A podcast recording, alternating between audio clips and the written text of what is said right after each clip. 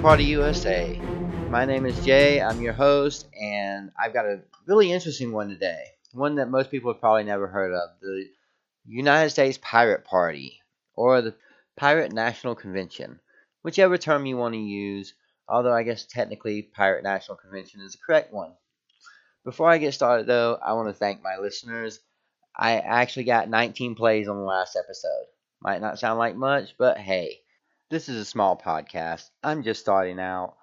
This is my first podcast, actually, and I really do appreciate all of you who are listening. If you have any suggestions, ideas for the show, or a party you would like me to focus on next, please send me a message. I've got the Facebook, Twitter, Instagram links all in the show notes. I've got an email link in the show notes. Just get in touch with me. I promise you I'll listen I'll think about it, see what I can do. Also, if you would like to see the show grow and get more listeners and see more people educated about third parties in this country, please leave me a review. It will really help the show and it will make it easier for people to find it. With that, thank you again and let's get started on the pirate party. For these values, we have been derided as pirates. For our hope that every person may be free to access all of human knowledge, we have been called pirates. For our belief that one need not ask permission to participate in governance, industry, culture, and other aspects of society, we have been called pirates. For our insistence that citizens should not be surveilled and distrusted as if they are criminals, we have been called pirates. For our rejection of authority and profit seeking when it does not serve the common good of all people, we have been called pirates. We reclaim this label of pirate and abjure its derogatory incendiary implication. We are pirates. We stand for the liberty, equality, and solidarity of all human beings and against all threats they may face. I just read that statement directly off the Pirate Party website. That is their explanation and justification for using the term pirate in their name. But where did this come from? Well, let's get started at the beginning. The first pirate party was started in Sweden on the 1st of January 2006. That's when the website went live. It was created because the founder, Rick Falkvinge, I'm sorry if I said that wrong, decided that something had to be done since the Swedish government and politicians didn't seem too interested in the debate over changes to the copyright law in 2005. In June of that same year, a University of Georgia graduate named Brent Allison founded the American Pirate Party. His main reason for starting the United States Pirate Party was a desire to abolish the Digital Millennium Copyright Act. I'm not going to go over the whole Digital Millennium Copyright Act, or DMCA, but it was enacted in 1998 in order to implement two 1996 treaties of the World Intellectual Property Organization. Mr. Allison's concerns with the DMCA seemed limited to two main areas copyrights and patents. Under the DMCA, copyright length lasted for 95 years after publication or 70 years after the death of the author. Patents which do not result in significant progress would expire after 20 years. The removal of the DMCA should drop those numbers to 14 years for copyrights and 4 years for patents. While 2006 was the year that Mr. Allison created the party, it wasn't an official party of any state. In the 2007 2008 election cycle, there was an attempt made to officially register the party in Utah. Utah was chosen because they only needed 2,000 signatures, but unfortunately, they failed to collect the required number of statements of support. The first official party was created in 2011 in Massachusetts. It was the first legally recognized pirate party in the U.S. In 2012, a coalition of state pirate parties formed the Pirate National Committee.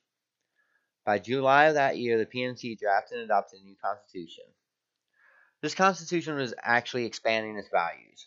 While it was originally started to fight the DMCA, the Pirate Party realized that it had to create something broader. It had to do something more than just that. So, they created this new constitution and expanded its values. We'll go into those values now. I'm going to read these values directly off of their website. Number one, we stand for open culture. Number two, we stand for transparency and openness. Number three, we stand for individual privacy. Number four, we are anti monopoly. Number five, we stand for individuals over institutions. Number six, we are a post ideological values based meritocracy. Number seven, we are egalitarian. Number eight, we actively practice these values. So I'm not going to go over everything, but just a quick overlook on a couple things. Number two, we stand for transparency and openness. Their version of that is government activity should not be hidden from the public.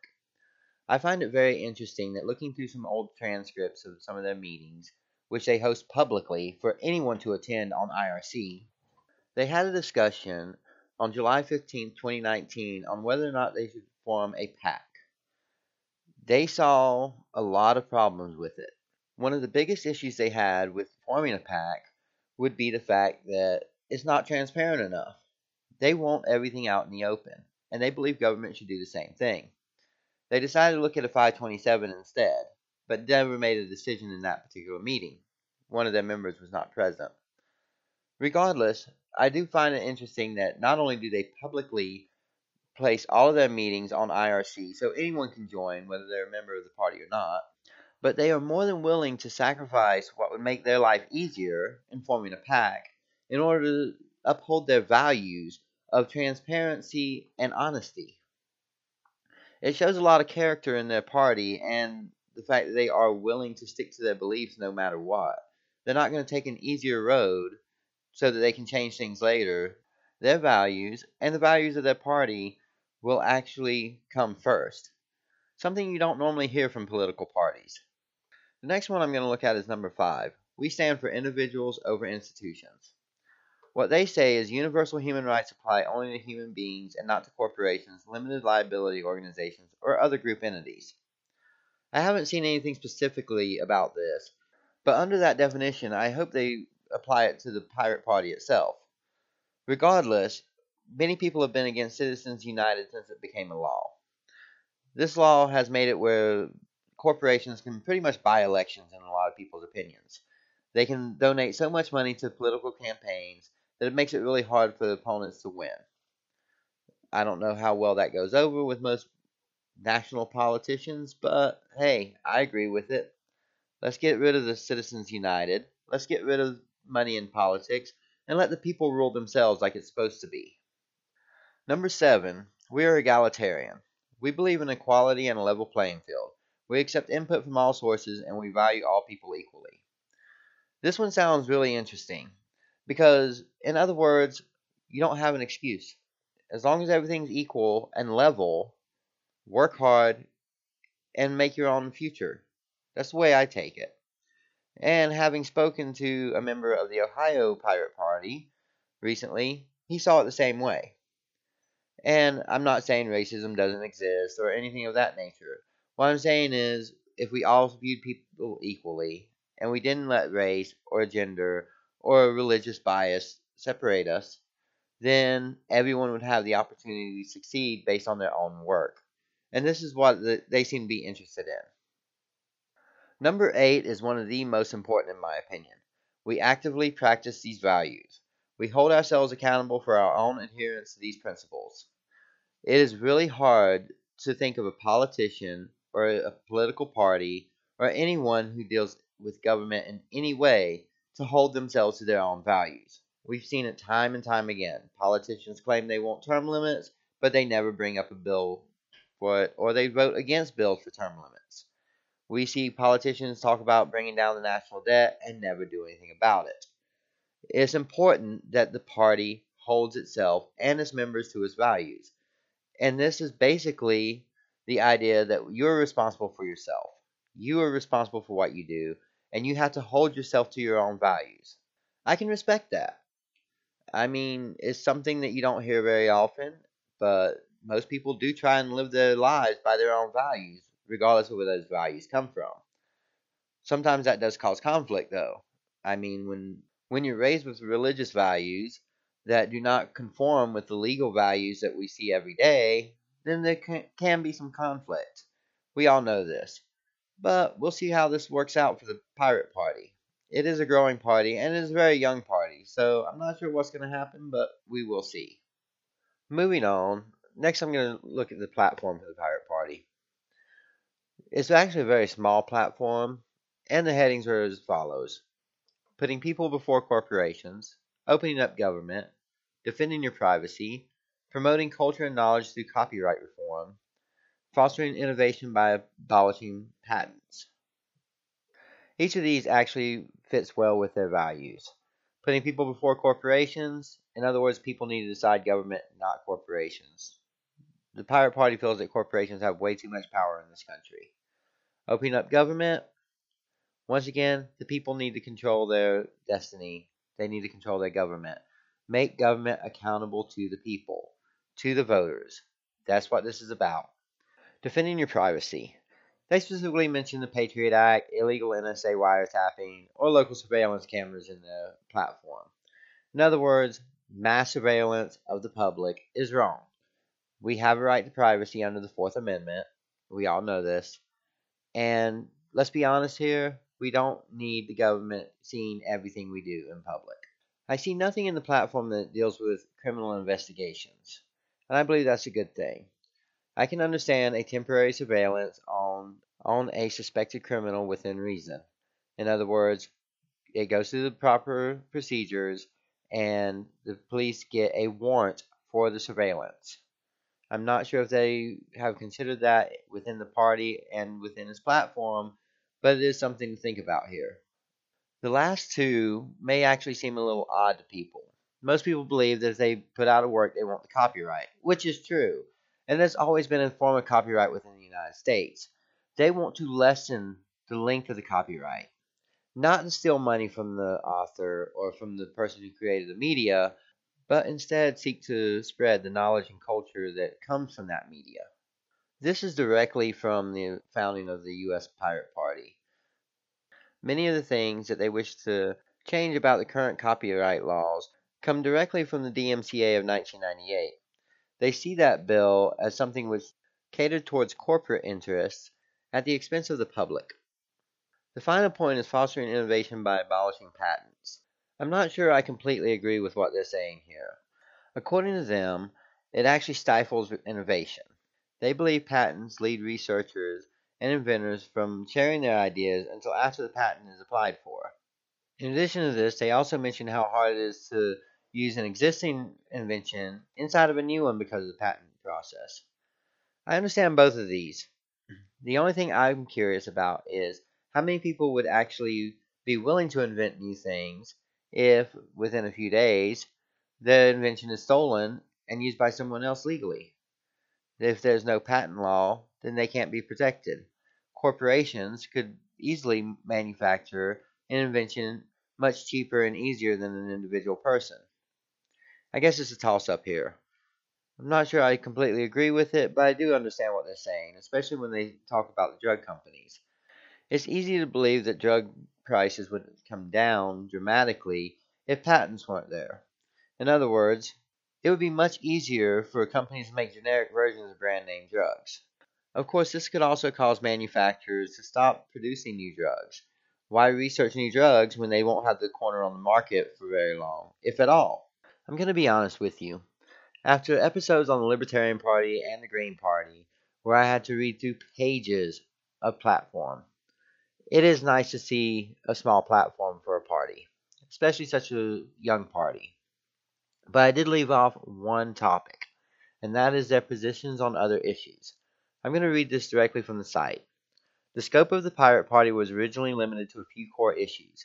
However, now the United States Pirate Party, in common with many other pirate parties, is drafting policies on a variety of different issues. We need your help in deciding positions on every policy that matters to U.S. voters. Please attend the PNC meeting and see how you can join our platform committee. As I've already said, their meetings seem to be held on IRC pretty much exclusively. In case you're not familiar with it, IRC stands for Internet Relay Chat. In other words, you connect to a server, join a chat room, and can join in on the conversation. IRC tends to be considered a bit outdated as far as technology goes. In the past, you had to connect through a dedicated client, but the Pirate Party has made it a little bit easier. They actually have a web based client that you can connect to through their website. There will be a link to that in the show notes. I'm sorry if the explanation of IRC seems a little off topic, but my son mentioned earlier he didn't know what it was, so I thought it might be good to give a little explanation. Back to the subject at hand, though. It is nice to see that such a young party is looking for input. I would like to know how well that's going to work in the future because right now the Pirate Party seems to be keeping itself strictly with its values. It doesn't seem to want to veer away from those values much, but with additional input from other members and people who are just now joining or just now learning about the party, they may actually veer farther and farther away from those values. Many political parties have lost their way. I'm wondering if this party will as well. I've been calling this party a young party, I've been calling it a small party, but how big is it exactly?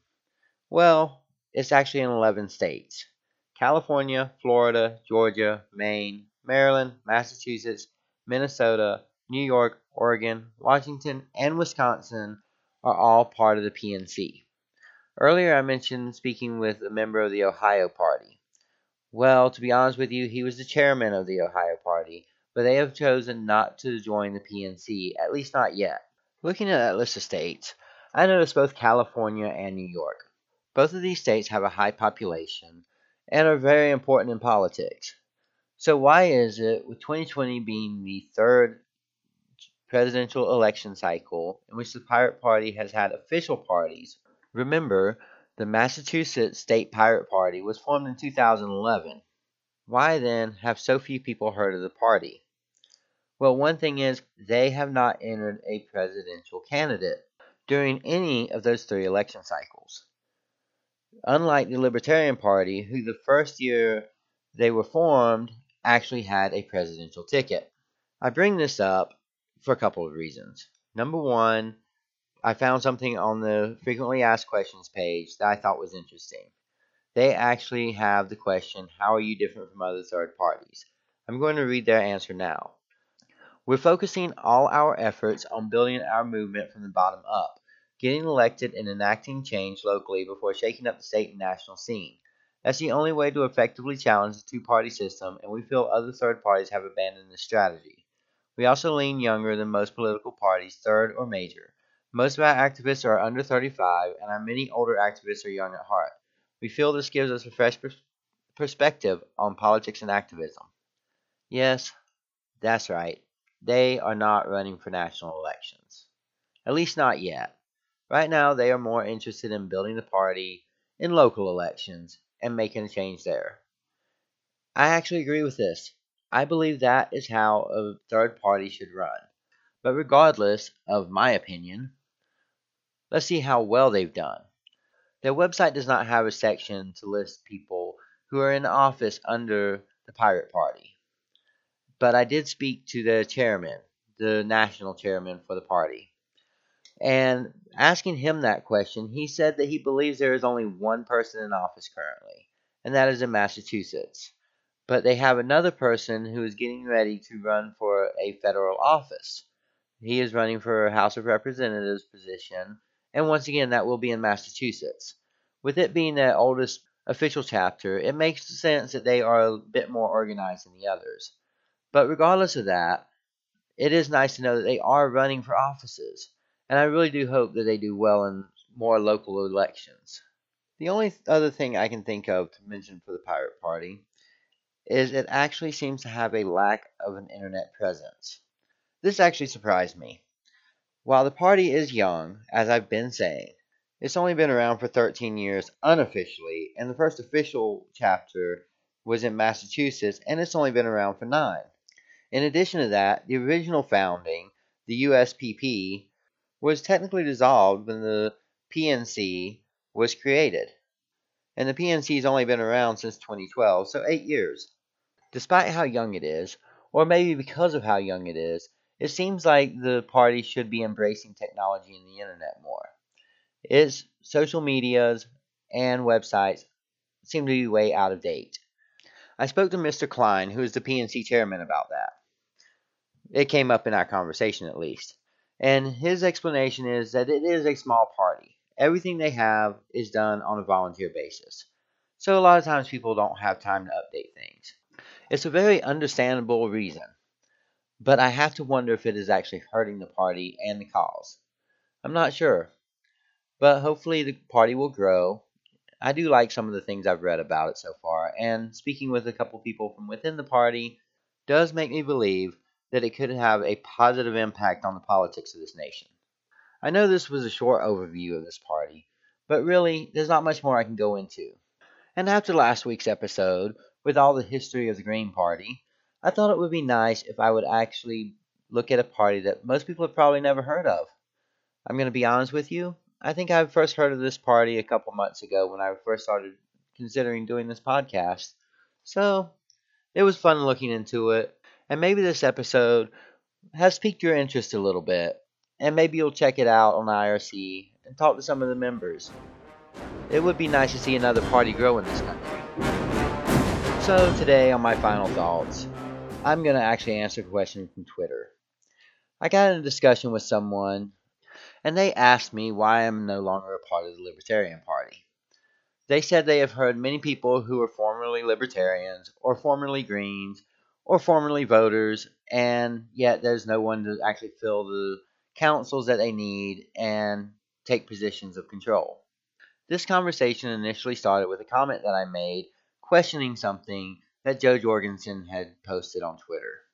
The thing is, there are actually a couple of reasons why I'm no longer a libertarian. But one of the main ones is that you are not allowed to question a libertarian candidate. They are always seeking to get into the debate, but I have to wonder how they would handle the debate moderator questioning their candidate. You see, when I was a libertarian, I wasn't always thrilled with the candidate that the party put forward. And I understood I didn't really have a say in that. But with me, I have my own opinions. And if I see a policy that I don't necessarily agree with, I will question it, whether it is within a party or within a candidate.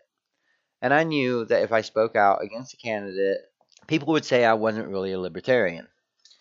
Now I have a problem with that. When I joined the party, I joined the party based on principle. I did not join the party to blindly follow anyone. I do not blindly follow anyone whether in politics or anything else. Regardless of my opinion, I will look at both sides of an issue and I will make my judgment based on the person and their stated policies. And this has come up since I've left the Libertarian Party as well. Because many times I will go through, and if I see something on a political post that I don't necessarily agree with, then I will gladly state my opinion or I will ask a question for clarification.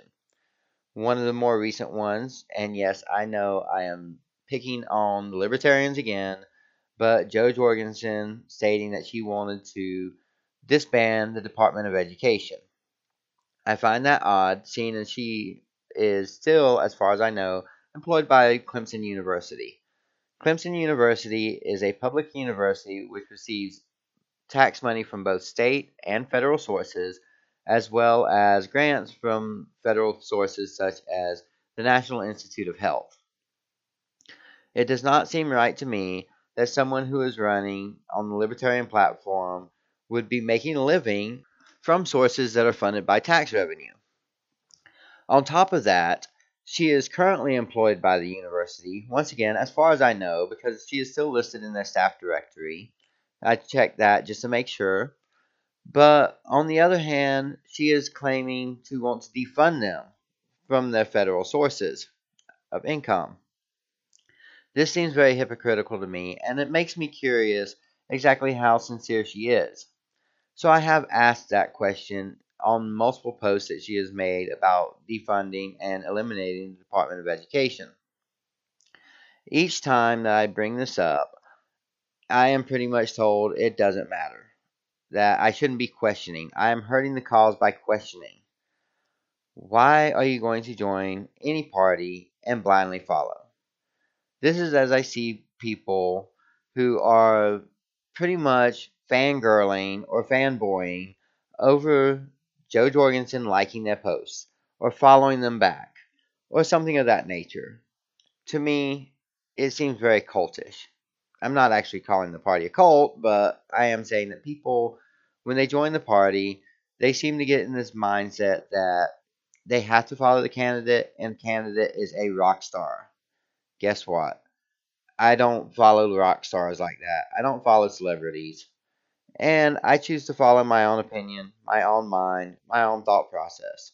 And if my thought process says, well, this policy doesn't make sense, or what this candidate is doing doesn't make sense, then I'm going to speak out about it. That's why I'm no longer a libertarian.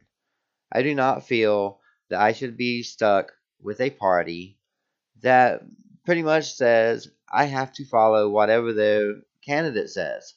And I can't question. I can't ask for a clarification. They have to be treated like a rock star.